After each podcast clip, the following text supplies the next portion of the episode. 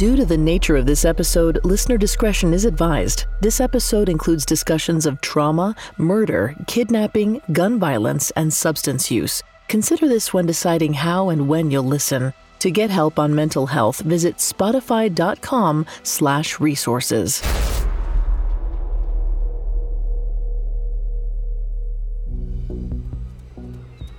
It was a summer evening on the Jersey Shore.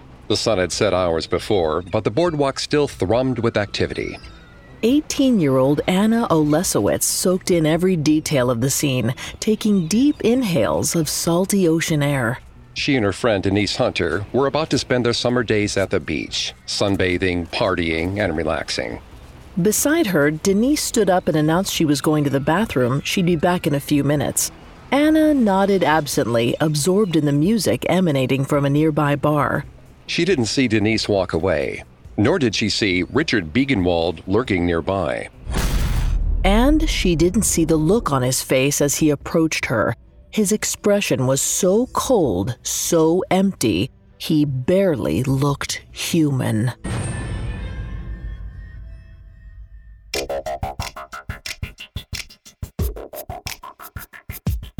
Hi, I'm Greg Polcyn. This is Serial Killers, a Spotify original from Parcast. Every Monday and Thursday, we dive into the minds and madness of serial killers. Today, we're continuing our discussion of the Jersey Shore thrill killer, Richard Biegenwald. I'm here with my co host, Vanessa Richardson. Hi, everyone. You can find episodes of Serial Killers and all other Spotify originals from Parcast for free on Spotify. Last time, we discussed how Biegenwald's violent history began when he tried to set his family's home on fire at the age of five, and how his actions escalated further from armed robbery to murder. Today, we'll chronicle Biegenwald's killing spree along the Jersey Shore in 1982, how he coerced a vulnerable roommate to act as his confidant, and ultimately, how that decision brought him down. We've got all that and more coming up. Stay with us. This episode is brought to you by BetterHelp. Bottling everything up is never a good idea. It can have some terrible consequences. I mean, think about the subject matter we cover on our show. I wonder how much easier it would be if we normalized talking about negative feelings instead of lashing out when it all builds up. I recently had a session where I faced some things going on in my life I hadn't spoken to anyone about. And when I talked about it with my therapist, I realized how heavy it actually was. And I was able to see it in a different light, and it didn't feel as heavy anymore. When you need to talk, but you want a safe space for that conversation, I highly recommend BetterHelp.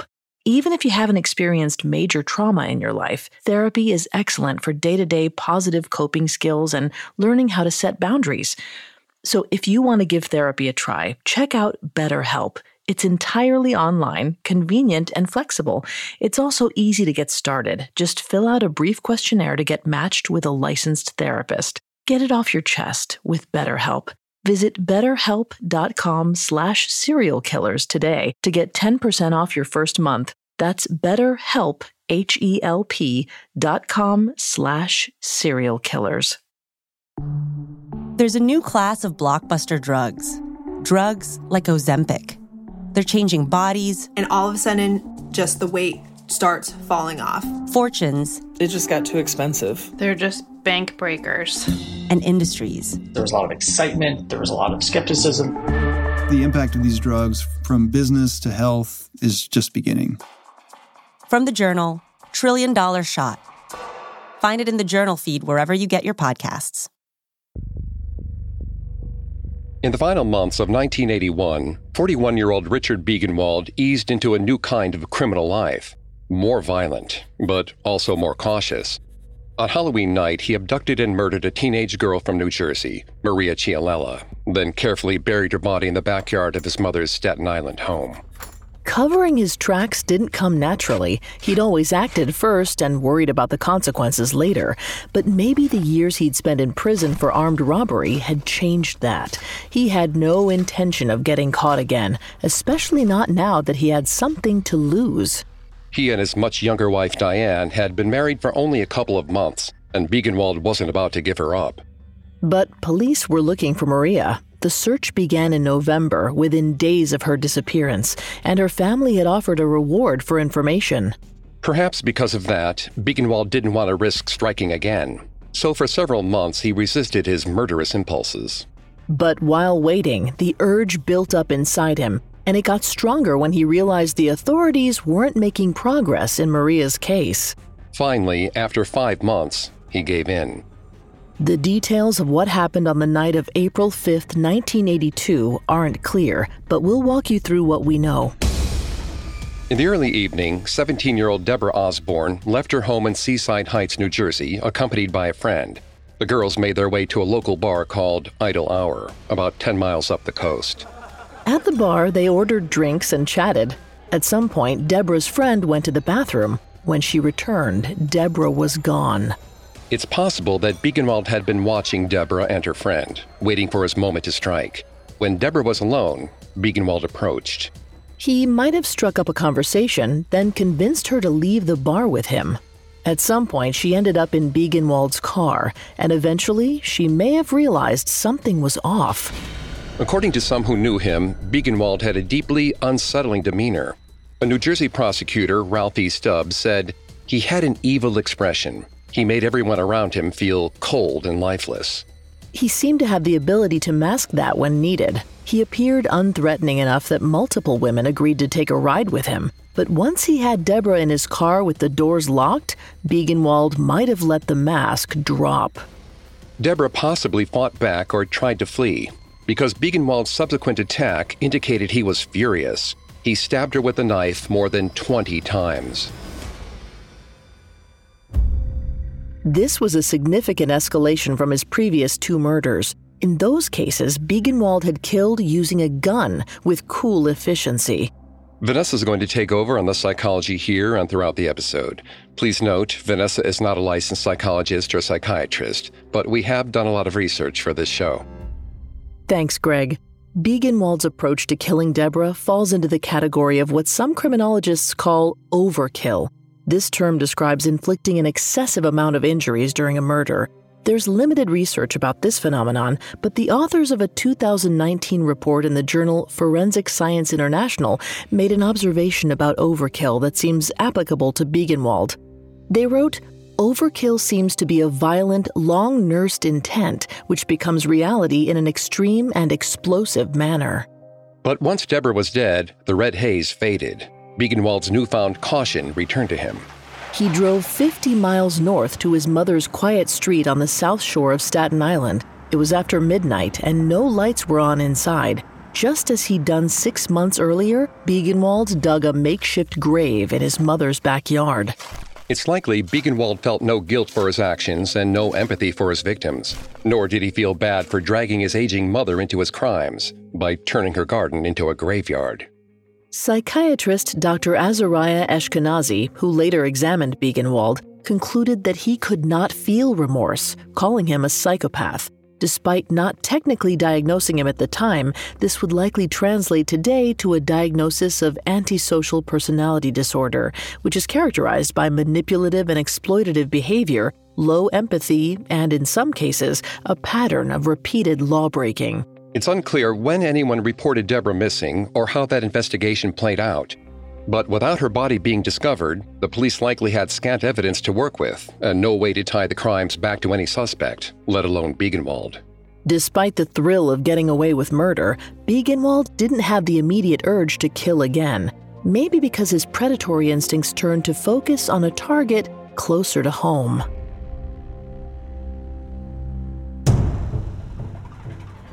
Now in her early 20s, Biegenwald's wife Diane had built her entire adult life around her marriage to her much older husband and possibly felt isolated.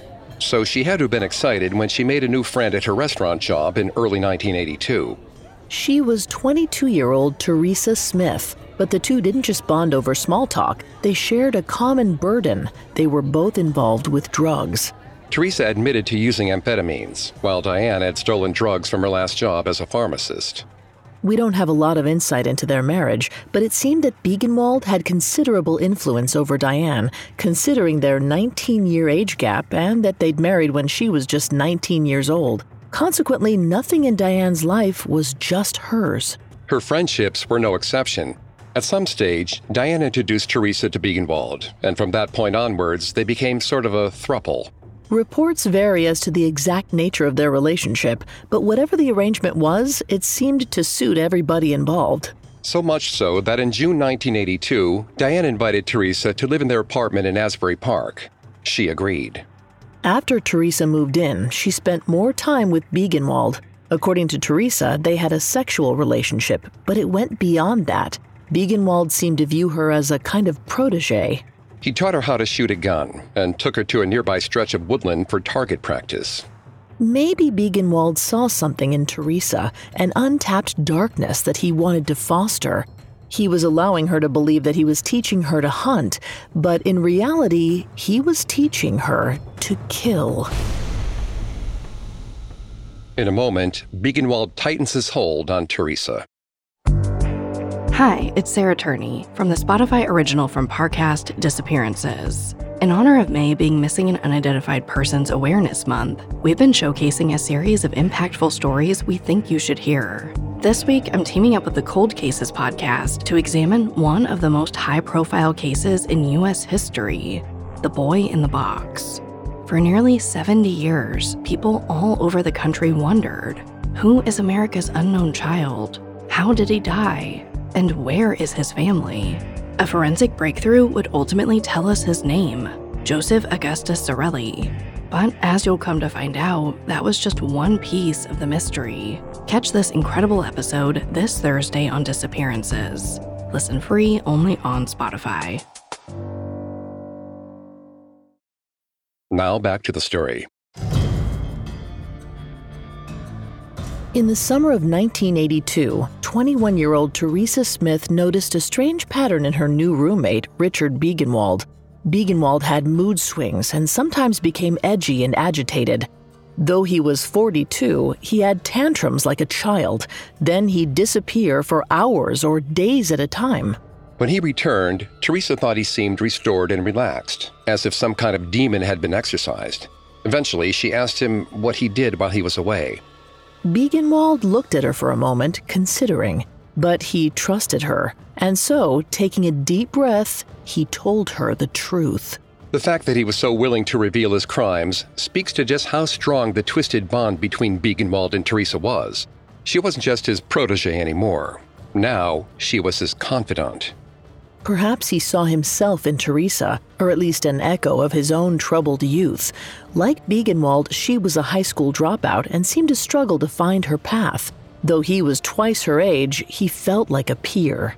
We're not sure how Teresa reacted to Biegenwald's confession, but we know he didn't stop there. He tried to persuade her to join him. He framed it as a way for Teresa to prove herself to him and show off how tough she was. He asked if there was anybody in her life she'd like to kill, and she brought up a coworker at the restaurant who we'll call Janet. It's unclear exactly what Janet had done to earn such anger, but by August of 1982, Biegenwald and Teresa were plotting to kill her. At this point, the two had only known each other for a few months, so all this was happening incredibly fast. But it's worth remembering Teresa struggled with substance abuse and was specifically using amphetamines during this time. Research indicates that heavy amphetamine use can make some people more prone to violent and aggressive behavior and can also increase paranoia and feelings of persecution. Though we don't know why Teresa was so angry with Janet, it's possible that a minor argument had snowballed into an unforgivable betrayal in her mind. Towards the end of the month, Biegenwald and Teresa agreed to carry out their vicious plan. They would strike that Friday, August 27th. Teresa would persuade Janet to drive home with her after work. Then Teresa would strike, killing her coworker. But it's possible Teresa was having doubts. Talking about murder was one thing. When she was around Biegenwald, her bravado could have taken over, making it all seem so easy. When she was alone, the reality of what she was about to do must have felt overwhelming. Still, the next day, she went forward with the first step. She invited Janet to come for a drive with her after work. When their shift was over, Janet climbed into Teresa's car and they set off. They cruised around various oceanfront towns. As Janet enjoyed the picturesque views of the Atlantic, Teresa tried to follow through with the plan. But in the end, she couldn't do it. Teresa drove Janet home and called Biegenwald. Based on what we know about Biegenwald's emotional volatility and his desire to mold Teresa in his image, he probably didn't take the news well. But Teresa still felt relieved. When she returned to the apartment, she crawled into bed and went to sleep, trying to block out everything that had happened. Biegenwald, on the other hand, fumed. He worked himself into a frenzy in anticipation of the kill, the way he always did. And now that pent up energy had nowhere to go. Biegenwald earned his nickname the Jersey Shore Thrill Killer from a state prosecutor because he seemed to kill for kicks. Per the influential 1998 classification system proposed by serial killer researchers Holmes and Holmes, a thrill killer is motivated primarily by the excitement of killing itself. He wanted to share that feeling with Teresa, but instead, he was alone again. Soon enough, his simmering anger faded, leaving room for a new idea. If Teresa couldn't follow through with their scheme on her own, he'd have to give her a little push. Meanwhile, 80 miles west, 18 year old Anna Olesiewicz set out on a beach trip from her hometown of Camden, New Jersey. She and a friend, Denise Hunter, drove for about an hour and a half to get to the Jersey shore. When they arrived, they couldn't wait to see the ocean. They headed straight for the Asbury Park Boardwalk, a buzzy oceanfront area with plenty of restaurants. There, the two girls sat on a bench and enjoyed the fresh air after their long drive, listening to music from a bar nearby.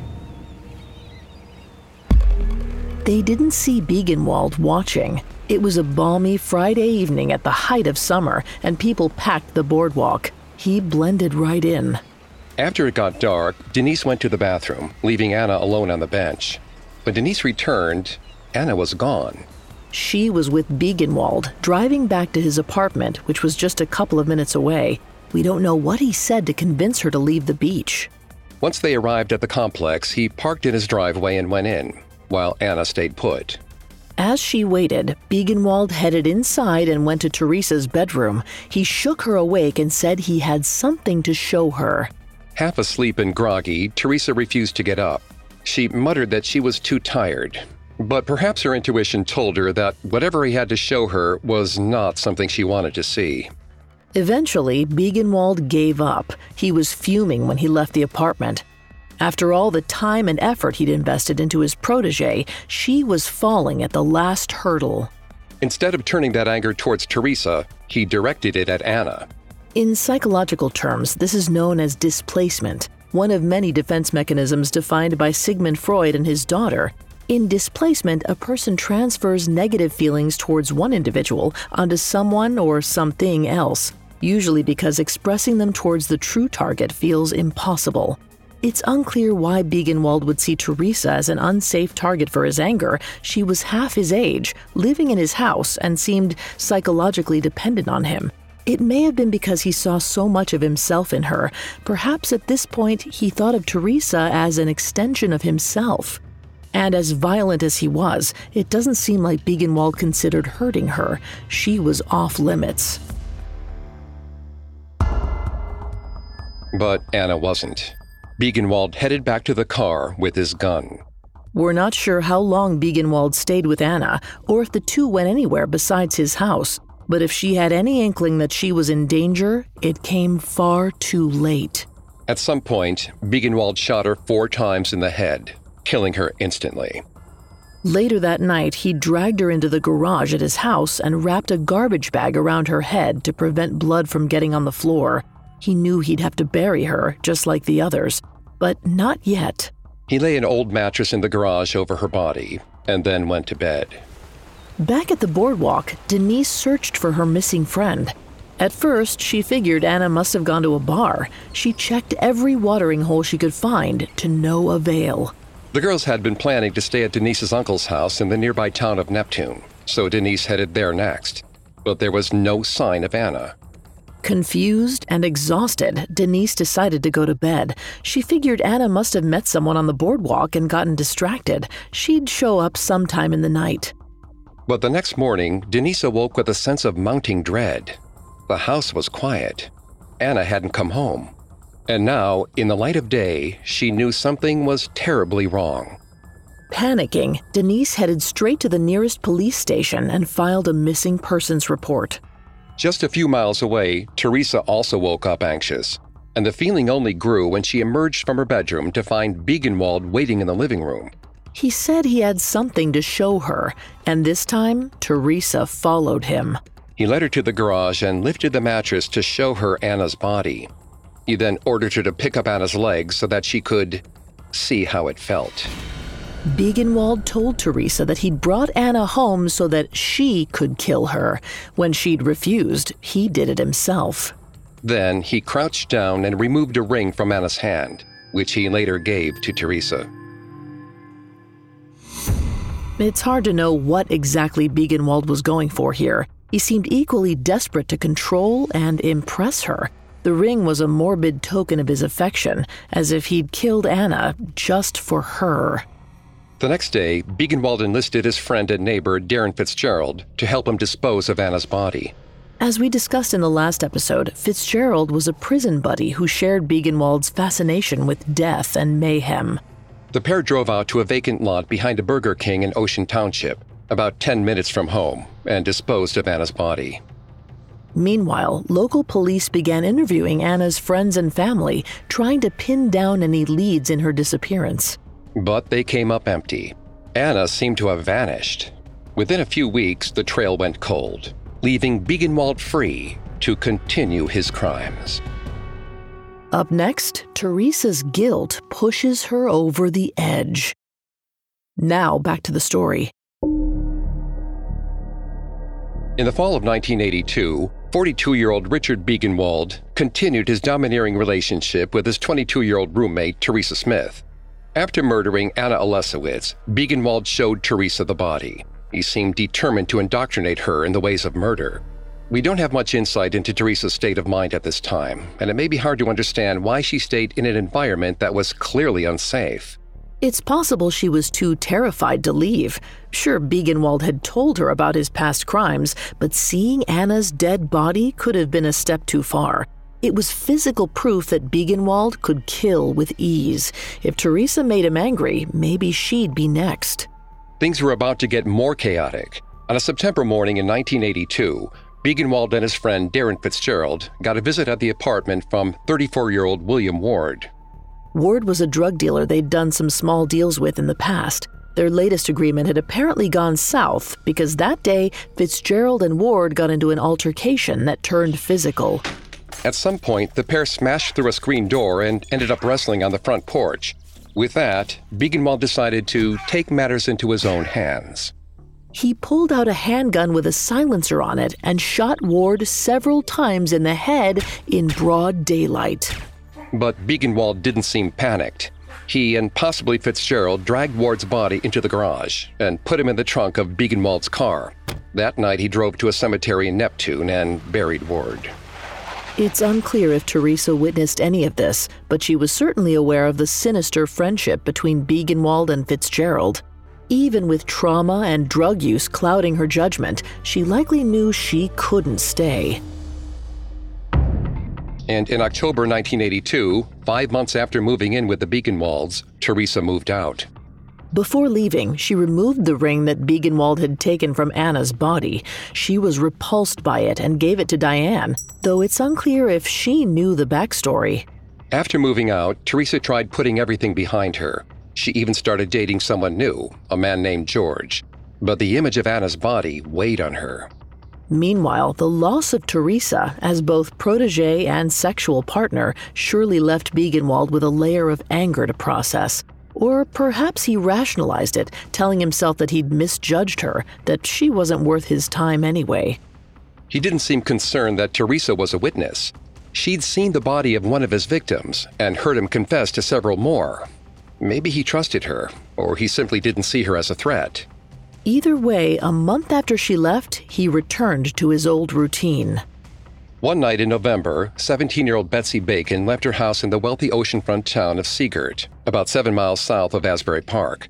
She told her parents she was buying cigarettes and wouldn't be long. She walked along Route 17 towards the local market. Somewhere along the way, Betsy walked right into Biegenwald's crosshairs. We don't know exactly how she ended up in Biegenwald's car, Maybe he offered her a ride or forced her in at gunpoint. But we know he eventually shot her in the head in the cold execution style that had now become his trademark. Afterward, he wrapped a trash bag around her to contain the blood. Then he drove back to his apartment. The next night, Biegenwald, accompanied by his accomplice Fitzgerald, drove Betsy's body out to a remote stretch of land about 10 miles away. They dug a shallow grave and buried her there. Biegenwald had generally taken pains to make sure all of his victims were buried in places they'd never be found, but there was one exception. In January 1983, a couple of months after Betsy's murder, two boys made a gruesome discovery in a vacant lot behind a Burger King in Ocean Township. They found a partially clothed skeleton. The story made headlines across the state. Shortly after the body was found, an Asbury Park cop named Mike Dowling happened to see it in a local paper. Reading the description of the clothes that had been found on the body, Dowling made an immediate connection. He'd been one of the officers investigating Anna Olesiewicz's disappearance the previous summer and had been deeply troubled by the lack of leads. Now, five months later, he finally had one. He called the police department in Ocean Township, filled them in, and asked them to compare the skeleton with Anna's dental records. His hunch was right. The body was Anna. A few days later, Teresa heard about the discovery of Anna's body. She felt nauseated as she learned more. There was no doubt about it. This was the same young woman whose body she'd seen in Biegenwald's garage. For the past few months, she'd tried to compartmentalize her memories of that day and of her time with Diane and Biegenwald. It felt like a bad dream. But with the news of Anna's remains being discovered, all of those repressed emotions flooded back. Overwhelmed, she confessed everything to her new boyfriend, George. As luck would have it, George's ex wife, Bonnie, was a probation officer. Bonnie was able to calm the panic stricken Teresa and convince her there was only one way forward. A week after Anna's body was found, Teresa walked into the Ocean Township Police Department and gave a statement. She told them everything, starting from when she'd first met Diane Biegenwald. She then described her relationship with Richard Biegenwald, how he'd taught her to shoot and tried molding her into a killer. She explained how Biegenwald made her look at Anna's body, even forcing her to touch it. He also gave her the ring. It was a lot for officers to take in, and Teresa had no hard evidence to back up what she was saying.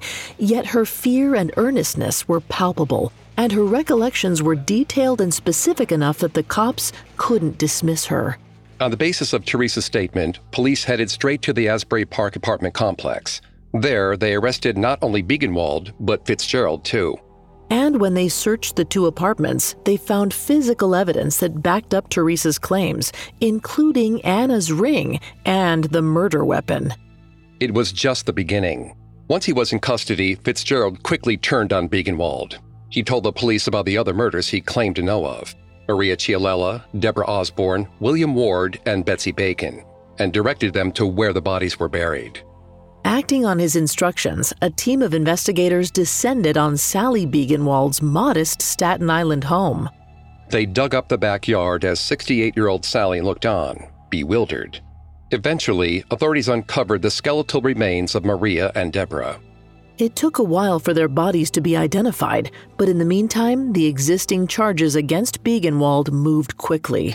In May 1983, Biegenwald was indicted for killing Anna along with several other counts involving unlawful possession of firearms and controlled substances. He pleaded not guilty to everything.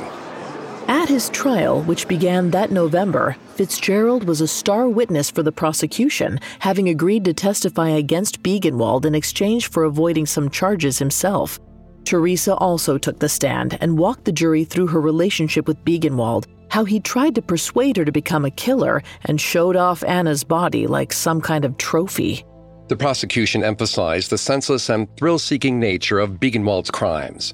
They noted that when he killed, he did it purely because he wanted to see someone die. A jury ultimately found Biegenwald guilty on five counts, including Anna's murder. He was sentenced to death by lethal injection, which was later changed to life in prison. In a second trial, three months later, he was convicted of killing William Ward and sentenced to life. And in the fall of 1984, a year after his initial trial, he pleaded guilty to the murders of Maria Ciallella and Deborah Osborne and was given two consecutive life sentences without parole for 60 years. Almost a decade after that, he pleaded guilty to Betsy Bacon's murder as well. In the end, Biegenwald died from natural causes behind bars in March 2008, having never expressed any remorse for his crimes. Despite his utter lack of empathy, Biegenwald could never shake his reliance on others. From when he was a teenager, he preferred to commit crimes with an accomplice at his side. But just like his victims, he saw them as a means to an end. Maybe because of this, he underestimated both Fitzgerald and Teresa. It seemed unimaginable to Biegenwald that either would turn on him. Yet in the end, he got the betrayal he deserved.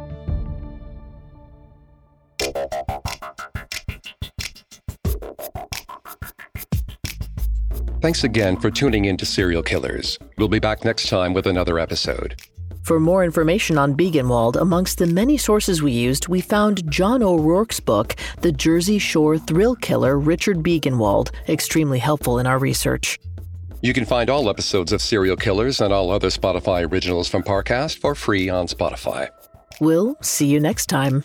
Stay safe out there. Serial Killers is a Spotify original from Parcast. Our head of programming is Julian Boireau. Our supervising sound designer is Russell Nash, with Nick Johnson as our head of production and Spencer Howard as our post production supervisor. Stacy Nemec is our supervising editor, and Derek Jennings is our writing lead. This episode of Serial Killers was written by Emma Dibdin, edited by Robert Tyler Walker and Kate Murdoch, fact checked by Kevin Johnson, researched by Brian Petrus and Chelsea Wood, produced by Bruce Kitovich, and sound designed by Carrie Murphy. Our hosts are Greg Polcyn and me, Vanessa Richardson.